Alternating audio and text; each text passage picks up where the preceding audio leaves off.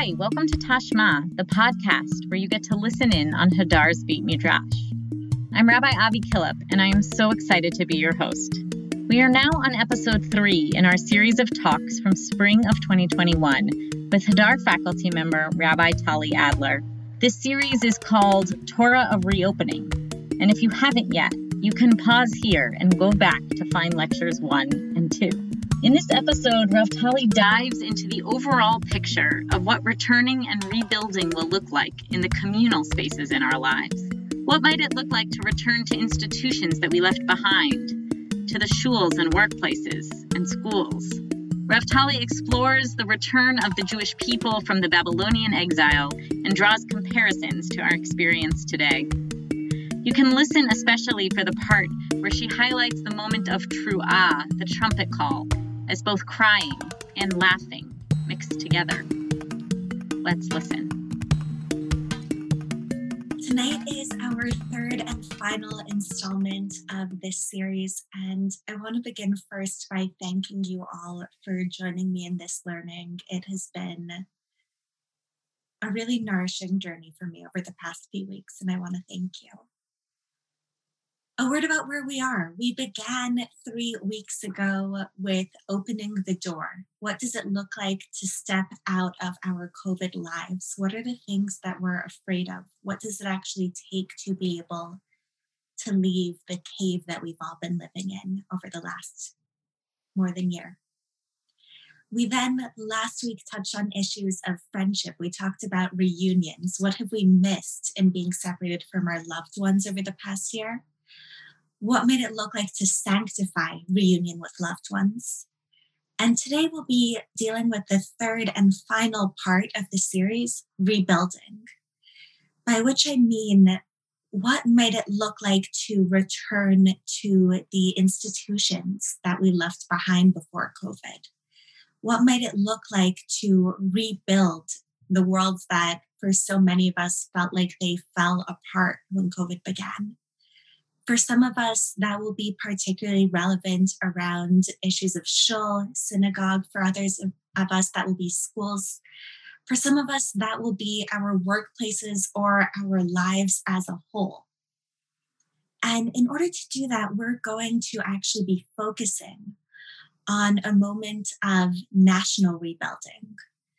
We'll be looking primarily at texts from the books of Ezra and Nehemiah, and the return of the Jewish people from the Babylonian exile and the rebuilding or first attempts at rebuilding the Second Temple. I want to say a word about that. Today is a very complicated day to be looking at these texts for a lot of reasons. And I think for some of us, a very heartrending day to be looking at those texts in particular. We're not going to enter that discussion as a whole, but I want to just say two things before we begin. The first is really a prayer.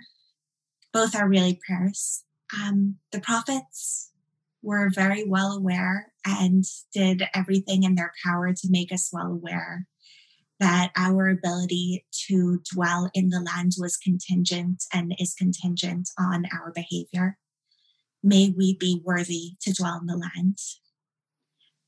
And the second is a prayer for the peace of Jerusalem, a prayer that I think all of us offer up as often as possible.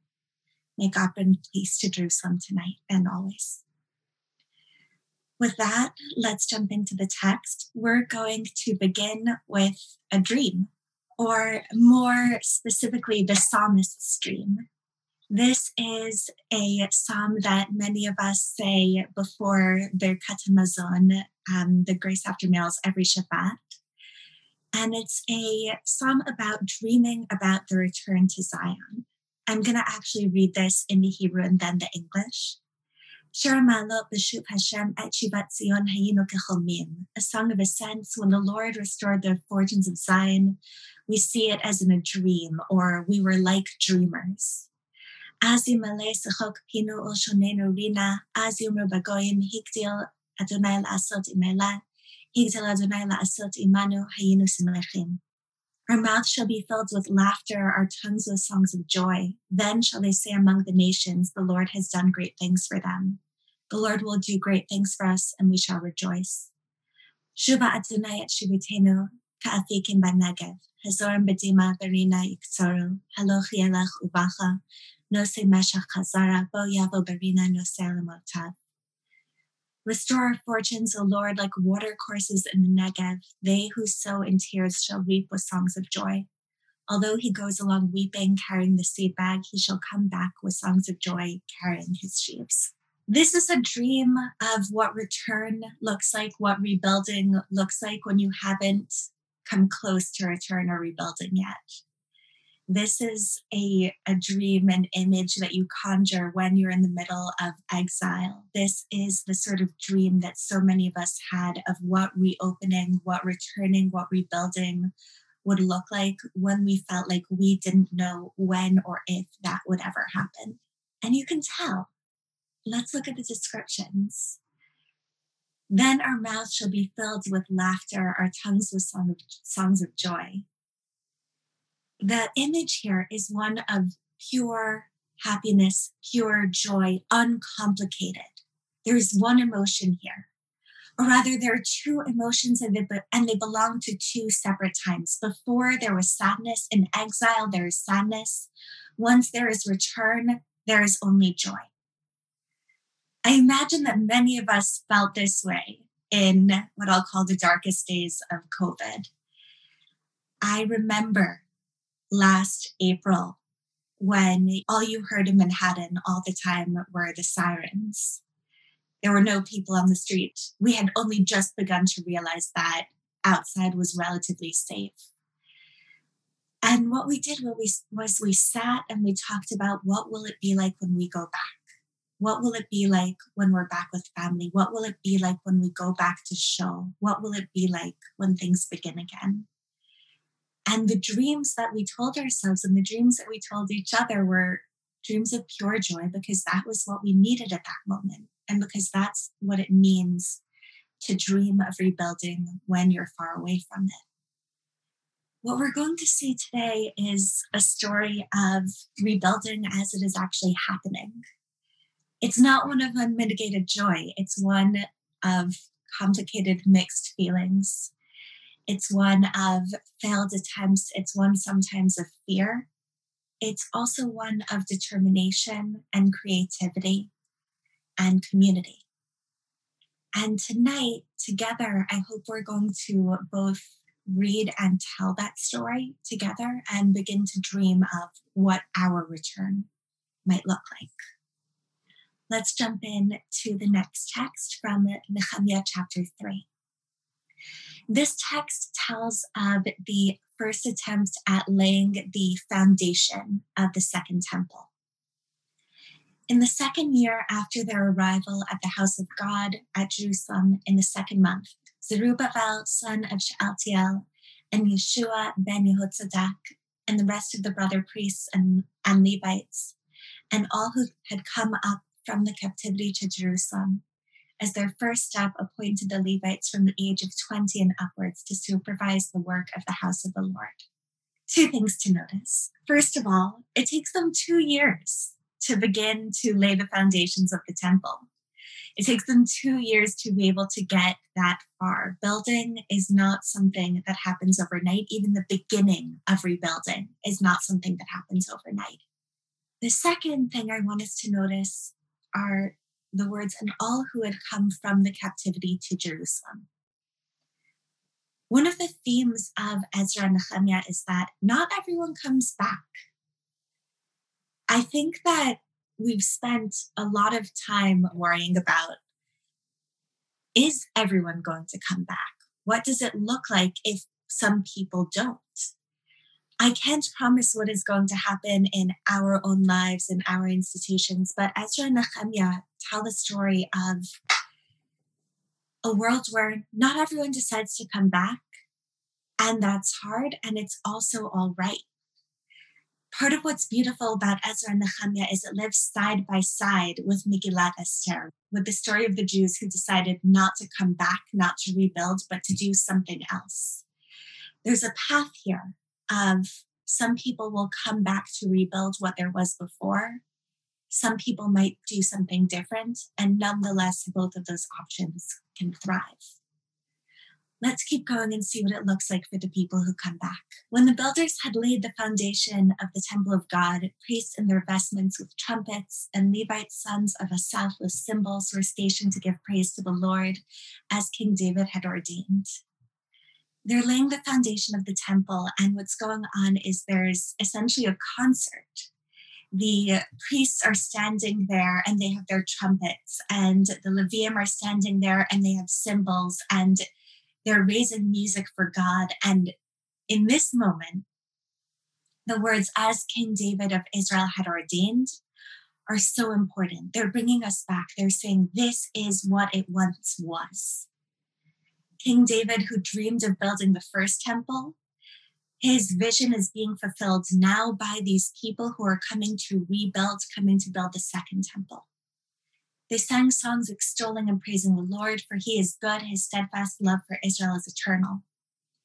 All the people raised a great shout, extolling the Lord because the foundations of the house of the Lord had been laid. If there is a moment that you would imagine would fulfill entirely, then our mouths will be filled with joy, our mouths with laughter. This is that moment. And yet, Many of the priests and Levites and the chiefs of the clan, the old men who had seen the first house, wept loudly at the sight of the founding of this house. Many others shouted joyously at the top of their voices, such that the people could not distinguish the shouts of joy from the people's weeping, for the people raised a great truah, the sound of which could be heard from afar.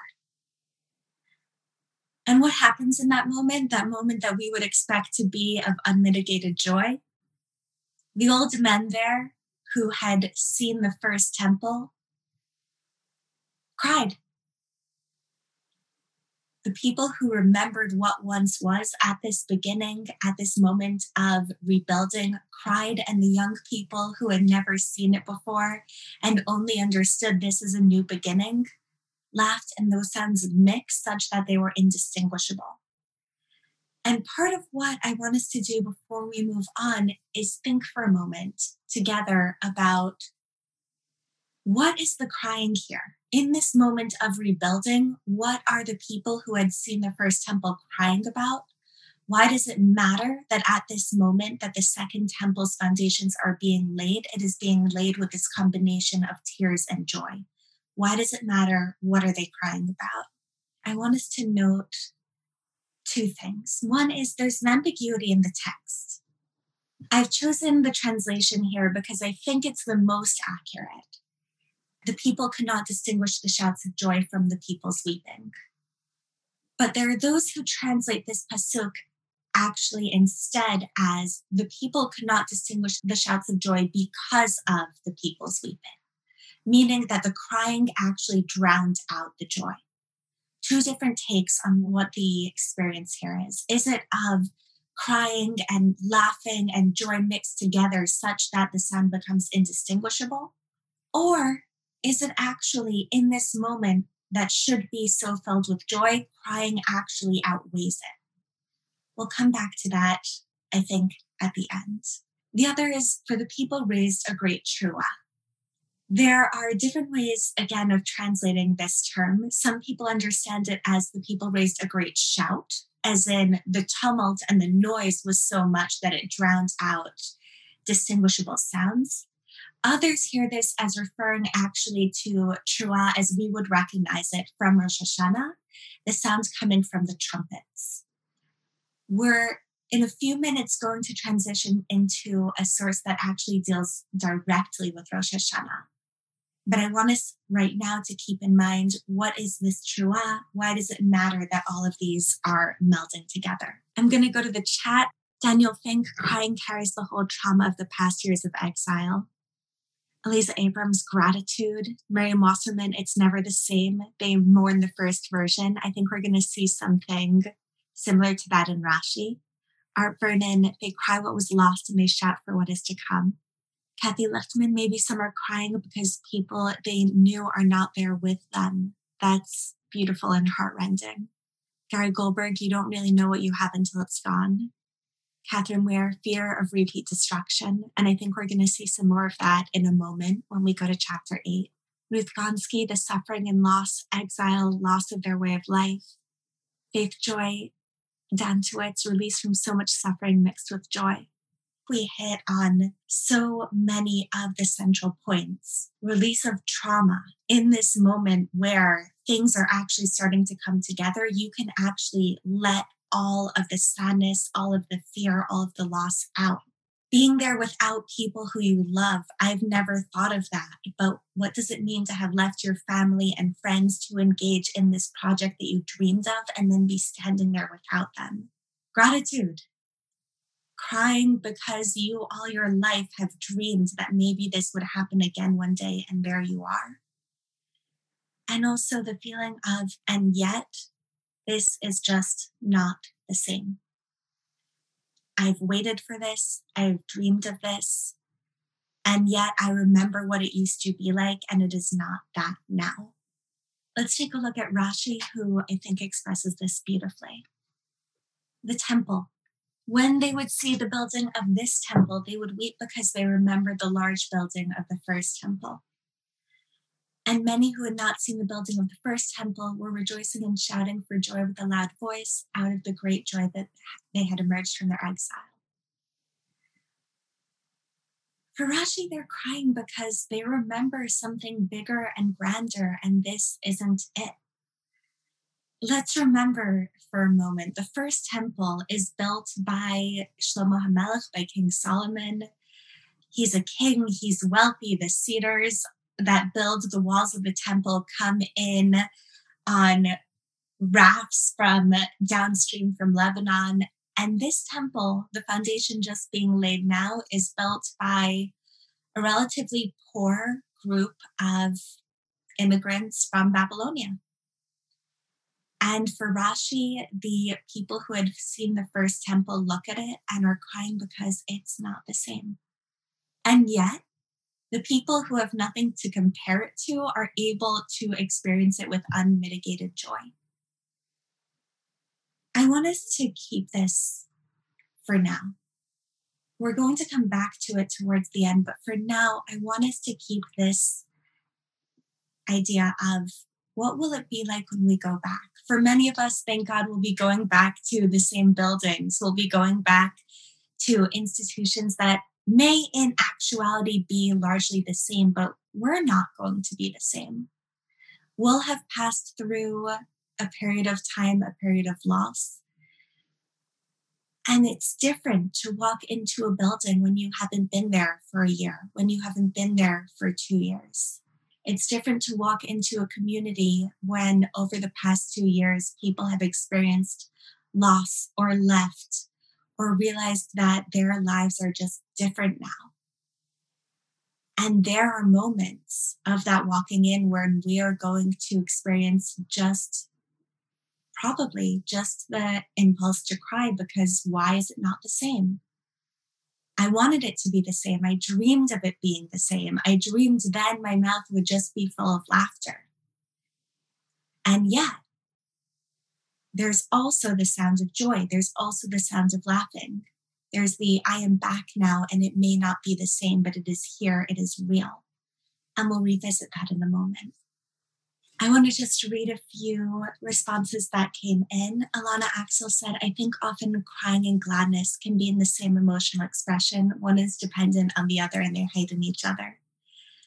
Adrian Rubin, this speaks to the challenge of comparisons and expectations. Absolutely. Rabbi Forrester, also in the practical, will be distance, masked, not eating. Yeah, there, there will be something about our experience that, in some ways, if we walk in expecting what there was before, it will feel poor. I think what we're about to see is that there are other ways, though, in which if we actually embrace what is different, we can make things richer. I want to read just one more comment, two more comments. Rebecca Tron says you can't go back. I think that's the the tragedy of the Shir Hamalot that we say. The the Shir Hamalot that we say that we read at the beginning dreams of simple return. And that's exactly true. Going back is never simple. Jay Schwartz, before we dive back in, just like the 70 faces or facets of Torah, each of us experiences or understands our world in different ways. The truah may be the incandescent effect of everyone expressing their truth simultaneously. Returning to our old lives from the quiet of isolation will be fraught with overwhelming sensory inputs, which result in strong emotions. I love that, especially because I think that question of experiencing and expressing the world in different ways is exactly what the next verse we're going to see deals with. Nehemiah chapter 8. I'll also say, by the way, that these are um, two of my favorite chapters of all of Tanakh. There's a small plug. A lot of us get bored before Ezra and Nehemiah walk, turn around in our cycles of Tanakh learning. They're worth it. They're really worth it. I highly recommend. I hope tonight will give you a little taste of that. The piece we're about to read is what I'll call a rededication ceremony. It's not rededication of the temple, though, this time. It's actually rededication in some way, I think, of the Torah itself. Let's take a look at what that means. The entire people assembled as one man in the square before the water gate. In the Hebrew, this is Ke'ish Echad. There is a Rashi in Shemot that talks about when the people come to Mount Sinai, come to Har Sinai, the text says Vayichan Sham. The people camped there, but it's Vayichan in the singular. And Rashi comments there, Ki'ish Echad Echad, like one person with one heart, i.e., the people when they came to Sinai were united as a single entity. Rashi lifts that language, Ki'ish Echad, from here. The entire people assembled Ki'ish Echad as one person in the square before the water gate. And they asked Ezra the scribe to bring the scroll of the Torah of the teaching of Moses, with which the Lord had charged Israel. Ezra serves in many ways in these books as the religious leader of the Jewish people. And here there actually is a request for Ezra to bring out the Torah and we'll have what is for the rabbis, possibly the first public Torah reading and the basis in the rabbinic tradition of the Torah readings that we do each Shabbat to this day. On the first day of the seventh month, this is, of course, Rosh Hashanah. It's the seventh month because if we begin counting from Nisan, then Tishrei is the seventh month. So on the first day of the seventh month, on what will but come to be known as Rosh Hashanah, Ezra the priest brought the teaching before the congregation, men and women, and all who could listen with understanding. He'd read from it, facing the square before the water gate, from the first light until midday, to the men and the women and those who could understand. The ears of all the people were given to the scroll of the teaching. So we have a ceremony here. The people are standing in the central square. Ezra has brought out the Torah and he is reading from the crack of dawn until noon. And who's there? Not only the people who would be there if this was the temple and this was a holiday, a pilgrimage festival. It's not just the men, it actually is men, women, and any child old enough to understand. This is a national assembly and the way that it is being conducted is through Torah reading. Ezra the scribe stood upon a wooden tower made for this purpose. And beside him stood Mattithiah, Shema, Ananiah, Uriah, Hilkiah, and Maaseiah at his right, and at his left Pedaiah, Mishael, Machia, Chashum, Zechariah, Meshullam. So let's just make sure we have the optics of this. Ezra is standing on top of a wooden tower I would say that um, tower is probably not the correct word. I would say more, probably more like an elevated stage. And why does that matter in this moment?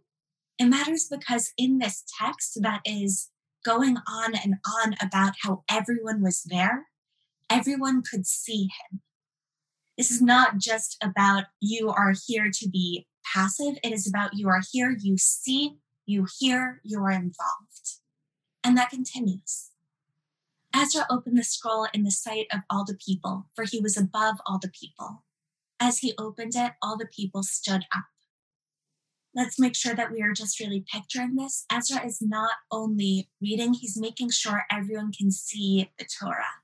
This is particularly meaningful for me, by the way, just to understand what it means to see the Torah. I grew up in an Orthodox shul where the mechitza was high enough and the women's section was far enough away from where the Torah reading was happening that I was actually relatively old, I think a teenager, before I ever really saw what the inside of a Torah looked like. Even during Hagba, when they raised the Torah, I was always too far away. This idea that Ezra is making sure that everyone can see the Torah is a way of saying, You are included, you are a part of this. Ezra blessed the Lord, the great God, and all the people answered, Amen, Amen, with hands upraised. Then they bowed their heads and prostrated themselves before the Lord with their faces to the ground. And all of Ezra's companions and the Levites explained the teaching to the people when the people stood in their places. Next innovation mm-hmm. not only is everyone included, not only must everyone see, there is actually an explanation that goes on. We're changing the, the script here, I would say it is not only about are you able to understand the Torah as it is written, it is we take it upon ourselves, whoever the leadership is, has the responsibility to make sure that people are able to understand. They read from the scroll of the teaching of God, translating it and giving the sense so they understood the reading. And here we come to what I think is one of the most beautiful moments in all of Tanakh.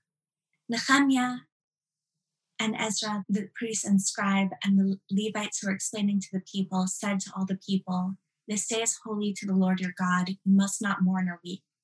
For all the people were weeping as they listened to the words of the teaching. We've come back to tears again. There's a lot of crying in the Nehemiah, as understandably. The people are in tears and it's understandable. Let's talk about some of the reasons they might be in tears. First of all, if you continue reading in this chapter on your own, we're not going to get to it. There are parts of the Torah that have been entirely forgotten. In a few sentences, we're not going to go there tonight. The people are going to discover there is this thing called Sukkot that we have not done in a very long time. And I imagine that there are other places in the Torah where they're listening and they realize no one in my living memory has ever done this. No one ever taught me this. This was not part of my inheritance. And that makes them cry. There are other possibilities. What about all the parts of Torah that are actually a little bit terrifying? Let's think back to the people's reaction when they stood at Sinai the first time. It was a terrifying moment. And it's possible that Ezra here is actually, in some ways, trying to reenact that. All of the people together listening to the Torah all at once. It's very Sinai like.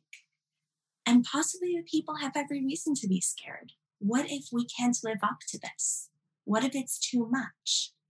What if actually we stumble, we fail, and God does everything that God is saying that God will do if we don't observe the commandments? And also, what if this is just a moment of release? What if, like the moment of the laying of the foundation of the temple, the people are thinking about how long it has been since the people read the Torah together? But Ezra doesn't go down that path. Ezra chooses, Ezra makes a choice that this is going to be a different sort of day. And I want us to think together a little bit about why what's at stake for Ezra in making that decision. And for that, let's go back and read a little bit more. This day is holy to the Lord your God. You must not mourn or weep, for all the people were weeping as they listened to the words of the teaching. He further said to them, Go eat choice foods and drink sweet drinks and send portions to whoever has nothing prepared. The phrase here is actually mishloach manot. For this day is holy to our Lord. Do not be sad for your rejoicing in the Lord is the source of your strength. The Levites were quieting the people, saying, Hush, for the day is holy, do not be sad. Then all the people went to eat and drink and send portions and make great merriment. For they understood the things they were told. I want us to pay attention to how the text leaves off. Why were the people able to go and eat and drink and make merriment? Because they understood. Because Ezra had made decisions all along that meant that they would understand. Ezra made decisions to tell them that God is actually the source of your strength, not something to be feared. And that actually enables joy. I want to take a moment to look at some of what's happened in the chat before we go on. Gary Goldberg, there's a need to embrace the real possibilities that our return offers to enrich the experience in ways that would not have ever been conceivable before the period of absence. And what was learned and appreciated through the course of that absence from being in person together in the sanctuary. Amazing. I think I think that that is part of what Ezra is doing here what's at stake for Ezra in all of this? Why is it so important that the people learn, the people understand, the people are all there together? Ezra had experienced what it was for the people to be without one another, without Torah. And in this moment, he is actually saying, I know what that was. And now the engagement must be different because there is too much at stake here. Jay Schwartz, fear remembers and looks back, hope looks forward in time. I hope that we can focus on the world we want to help bring into being rather than what was. Reintegrating into society is potentially an opportunity to recalibrate ourselves to be more mindful, thankful, and make the most to balance our precious gifts, memory, and time. That's beautiful. Ronnie Levin, eating choice food, very different from Sinai. Yes and no. I think we'll come to that in a moment. Sari Lawfer, interesting to set up a tension between holiness and sadness. Doesn't holiness encompass multiple emotions? I think that's right. This is a tension that exists at least throughout the time of the Geonim. The question about what does it look like to balance emotions and holiness? And they play out specifically in Rosh Hashanah. There's a tradition up until the time of the Geonim that maybe you are actually supposed to fast on the second day of Rosh Hashanah. We definitely do not do that today.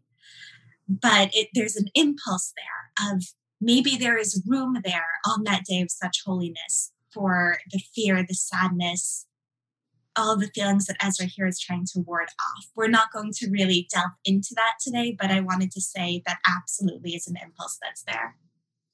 Daniel Fink echoed that with it seems deeply problematic to tell people not to be sad. Why not acknowledge the sadness? I think we're going to come back to that. And I want to finish for now with Akiva Madison's comment. There is something important about breaking off Torah study to attend to the real emotional needs and responses of those listening and learning. I think that's a beautiful way of putting it. I want us to think about the last time this happened, if we go back to Sinai. And to do that, I want us to look at just a few texts from Sinai. This is from Shemot 20. All the people witnessed the thunder and lightning, the blare of the horn, and the mountain smoking. And when the people saw it, they fell back and stood at a distance. If what's happening here in Ezra is essentially us receiving the Torah a second time in some ways, the feeling could not be more different. What happened there? There was noise, but it was a cacophony. There's thunder, lightning, blare of the horn, mountain smoking. There's a sensory experience that does not at all lend it to hear and understand. There is no one standing there and explaining. There is no one holding up the scroll so that they see it. And as a result, the people are afraid. And when the people saw it, they fell back and stood at a distance. You speak to us, they said to Moses, and we will obey, but let God not speak to us lest we die their first impulse is a feeling that's very similar, perhaps, to what the people are feeling in Ezra of fear. Why does Ezra have to calm the people down? Because maybe the people are feeling exactly what they once felt, what their distant ancestors felt when they stood at Sinai, which is fear. This is too much. We actually don't want to be the direct recipients of it. Be an intermediary. Moses answered the people do not be afraid. Moses answers and Moshe answers in the same words, don't be afraid. But for him, the reason is very different. For God has come only in order to test you. Let's scroll down. And in order that the fear of him may ever be with you so that you do not go astray. So the people remained at a distance while Moses approached the thick cloud where God was. If what happens in Ezra is the second giving of the Torah, then in some ways Ezra is echoing and in some way he is changing the story. The people are behaving very much as they did at the first giving of the Torah, which is with fear. This is a lot. This is holy. This is terrifying. And Ezra begins the same way that Moshe did do not be afraid. But whereas for Moshe, the do not be afraid was you're having the proper fear of God, that's good. I will go and be an intermediary for you so that you don't have to interact directly with this overwhelming holiness. Ezra changes the script. Do not be afraid because this is a happy thing. Do not be afraid because God is your strength. Do not be afraid. And they weren't afraid because they understood. Let's take a look at one more verse. Someone mentioned that there wasn't eating and drinking at Sinai, and that it isn't exactly true. A lot of us tend to um, forget about the last part of Parshat Mishpatim. We think about Mishpatim as just rules upon rules upon rules. But at the end of Parshat Mishpatim, we have what I will actually referred to as one of the strangest moments in all of Torah. I would say that it's up here along with when the fiery angel of God comes and tries to kill Moshe when he's living Midian. Those are my top two strangest moments for sure. Then Moshe and Aaron, Nadab and Abihu, and the 70 elders of Israel ascended, and they saw the God of Israel. Under his feet there was the likeness of a pavement of sapphire, like the very sky for purity. Yet he did not raise his hand against the leaders of the Israelites. They beheld God and they ate and drank. There was eating and drinking at the first Matan Torah, but who did it? Only the leaders, the people who were at the top of the hierarchy, the people who were allowed to approach God. What's Ezra doing by saying, go eat and drink and be merry and send food to the people who have no food because this is a holy day for God. Maybe what Ezra's doing is saying, This time, all of you are the people who are approaching God. This time, at this second giving of the Torah, the story is different. This time, the story is about you understanding, and just like Moshe and Aaron and Nadab and Avihu feasted then, you must feast now because this time all of you in some way are Moshe and Aaron and Nadab and Avihu. I want to take us back for a moment to where we started. We started with a text that spoke largely about what does it feel like to come back to the same place, knowing that it will never be what it was before. What is it like to experience those moments of loss and say it's not the same? Here we have the other side of that coin. Here, if we accept the idea that what Ezra is doing is essentially giving the Torah again to the people. Ezra is embracing the it is the same and yet not the same. This is the same Torah, but this time we are telling the story differently. This is the same Torah, but this time it belongs to all of you. This is the same story, but this time the story is not one of fear, it is not one of distance. Instead, it's one of joy and I would say also of love. Sending each other food, making sure that those who don't have food have what to eat that day. That's about accepting the Torah through love of one another. Ezra is essentially taking that moment of, is it like what it was before? And saying, no, and we can celebrate that we actually must tell the story differently when we come back to the same place. There's actually something about that that's not to be mourned, but must be celebrated and can actually be a gift, can actually be a blessing if we do it right. I want to take a moment to look at some of the responses in the chat, and then we're going to finish up with Ezra. I want to read what Rebecca Krasner wrote. I want to lift up the idea that everybody who could understand was included. How can we lift up inclusion as we move forward? Who was left out before that we can make sure to include this time? I think that's exactly the right question. And I want to just talk about that for one moment, if I may. One thing we learned during this time is that there are ways to bring Jewish life, Jewish community, Jewish learning to people who often wouldn't have been included before. Or even just to bring it to more people who might have been included in more ways. The Zoom teaching, the Zoom learning that we have done, the Zoom Jewish communal events that we have done over the past year plus has been a gift. And now the challenge is to think about how do we continue to use that in the right ways and what are more ways that we can bring people in, include people, say, this is yours and you must understand when we actually are back in person. What does it look like to be the Ezra of this moment? That's going to be an answer that will take a while to answer but I think it's that's the beginning of the question, that's the beginning of the work. Rabbi Forrester said, How does Ezra teach them such that they believe that rejoicing in the Lord is the source of their strength? Is he instrumental or sharing that impulse with them? That's a beautiful question. I don't I don't know for sure. I think that part of my answer is that Ezra actually constructs ritual here, which I think allows people to really feel that.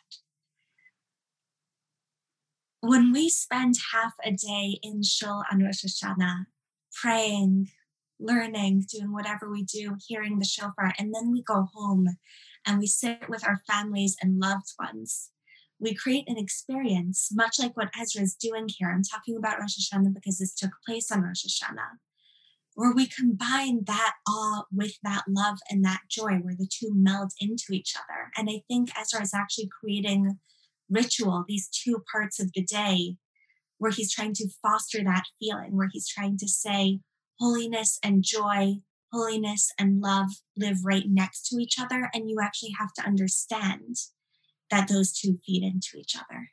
Jay Schwartz, how do we balance the democratization of Ezra with Exodus 19, where the elders and the people just followed and didn't need to understand? I think that's the right question. And I think that I don't have a concrete answer for that, but we're about to look at a piece of Gemara that I think offers a metaphor for how to understand that. We'll look at that in a minute. Toby Hoffman, the thunder and lightning and smoke is what we could experience in our own bodies every time we meet with people. It has always been that way. Now is a unique opportunity to really feel that and rejoice and do Torah learning with everyone we meet. That's beautiful. Thank you.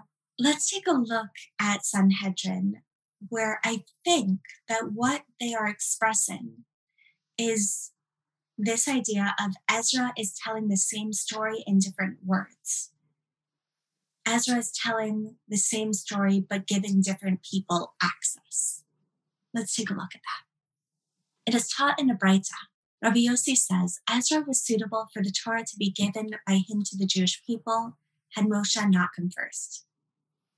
This is, in many ways, an outrageous thing to say. Ezra could have given the Torah to the people. Moshe just got around to it first. There is no, I think, stronger way of saying in some ways what Ezra does is re-give Torah to the people.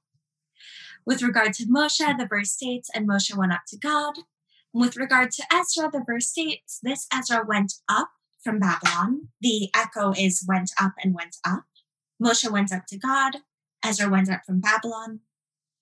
And he was a ready scribe in the Torah of Moshe which the Lord, the God of Israel, had given. So, what the Drash here is doing is saying there's a parallel, went up and went up. And Ezra's went up comes right before telling us that he was a scribe in the Torah of Moshe.